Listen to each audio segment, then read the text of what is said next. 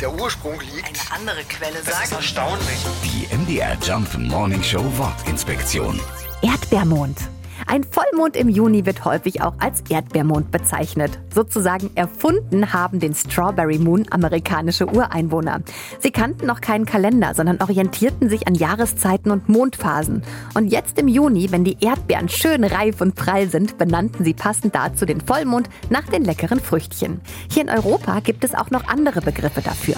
Imker kennen den Honigmond und bei Gärtnern steht im Juni auch mal der Rosenmond am Nachthimmel. Die MDR Jump Morning Show Wortinspektion. Jeden Morgen um 6.20 Uhr und 8.20 Uhr und jederzeit in der ARD Audiothek.